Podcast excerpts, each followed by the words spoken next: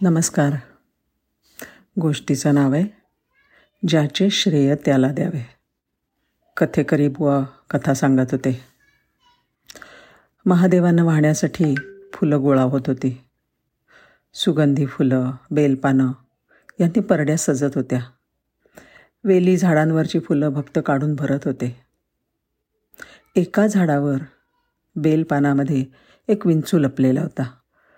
पानं तोडताना तो अलगद परडीत जाऊन बसला. आणि महादेवांना फुलं पानं वाहताना बेलपानासोबत पिंटीवर पिंडीवर जाऊन बसला.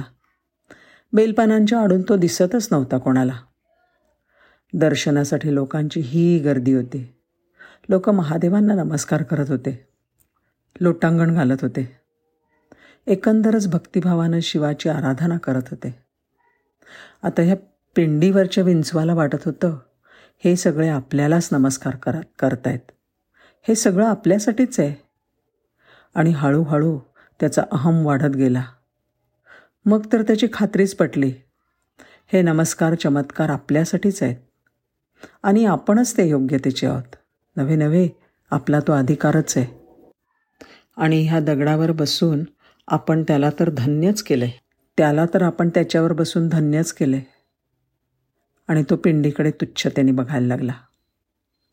काही वेळाने त्याला असं वाटायला लागलं की लोकांना किमान आपलं दर्शन तरी द्यावं म्हणजे त्यांना खूप आनंद होईल.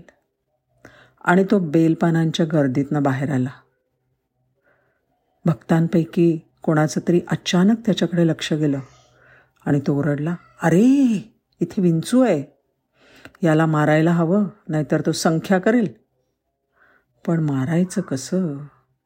तो तर पिंडीवर बसलाय. एक प्रकारे हा अधर्म होईल. बराच विचार करून एकाने एक काठी घेऊन त्याला खाली पाडलं आणि त्याला एक जोरदार फटका मारला. तो मेला. या विंचवाला मरताना महादेवांनी दर्शन दिलं.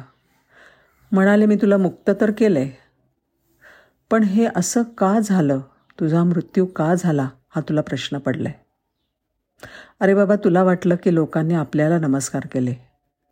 आपलाच तेवढा महिमा आहे. पण हे लक्षात घे तू माझ्या डोक्यावर होतास. तोपर्यंत तुला माझं संरक्षण होतं. खाली पडल्याबरोबर आपोआपच माझ्या संरक्षणातनं तू बाहेर पडलास. आणि तुझा मृत्यू झाला. आत्ता मी तुला दर्शन दिलं आहे कारण काही काळ का होईना तू माझ्या पिंडीच्या आश्रयाला आलास. हा दृष्टांत देऊन बुवा पुढे सांगतात. मंडळी आपणसुद्धा पिंटीवरच्या विंचवासारखंच असतो. खरं तर कुणामुळे तरी आपली ओळख असते किंवा कोणामर किंवा कुणामुळे तरी आपल्याला काहीतरी मिळत असतं. आणि आपल्याला वाटतं की आपलंच तेवढं कर्तृत्व आहे. आणि जे मिळालं ते मिळणं हा आपला अधिकारच आहे. किंबहुना आपला अहम इतका मोठा असतो की हे सगळं आपल्यामुळे घडलं आहे असा गैरसमजसुद्धा आपण करून घेतो. आणि इतरांचाही तसा समज करून देतो. खरं तर आयुष्यात प्रत्येक बारीक सारीक गोष्टी कोणामुळे तरी कोणामुळेही घडत.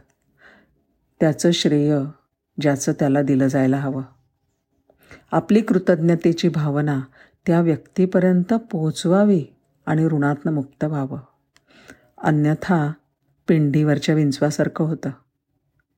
विंदा करंदीकरांची एक कविता आहे. ज्याचं श्रेय त्याला द्यावं. विंदा म्हणतात उंचीनं आपुली वाढते फारशी वाटून हेवा. श्रेय ज्याचे त्यास द्यावे एवढे लक्षात ठेवा. माणसाला शोभणारे युद्ध एकच या जगी. त्याने स्वतःला जिंकणे एवढे लक्षात ठेवा.